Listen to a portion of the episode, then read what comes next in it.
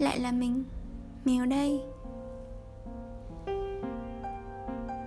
Mình là một người hoài niệm đến mức cố chấp. Hồi xưa, mỗi khi nhớ đến bạn bè cũ Trong lòng mình luôn tràn ngập sự tiếc nuối Và lưu luyến. Không chấp nhận thực tế rằng Mình và bạn đã trở thành người dân. Trong lòng mình luôn cố chấp Muốn tìm câu trả lời. Rốt cuộc thì làm thế nào Mà thời gian có thể biến hai người Vốn như hình với bóng, Trở thành người xa lạ?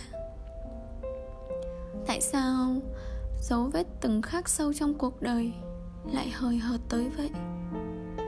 Chưa kịp qua bốn mùa Xuân hạ thu đông, Đã biến mất hoàn toàn. Nhưng mà hiện giờ, Trong lòng mình không còn tồn tại sự tiếc nuối ấy nữa. Thỉnh thoảng Mình cũng nghĩ tới. Nhưng một lúc sau, Mình lại quay về cuộc sống hiện tại của mình. Tiếp tục hướng tới tương lai. Qua thời gian, mình đã học được cách giữ cho tâm trạng bình tĩnh và tỉnh táo.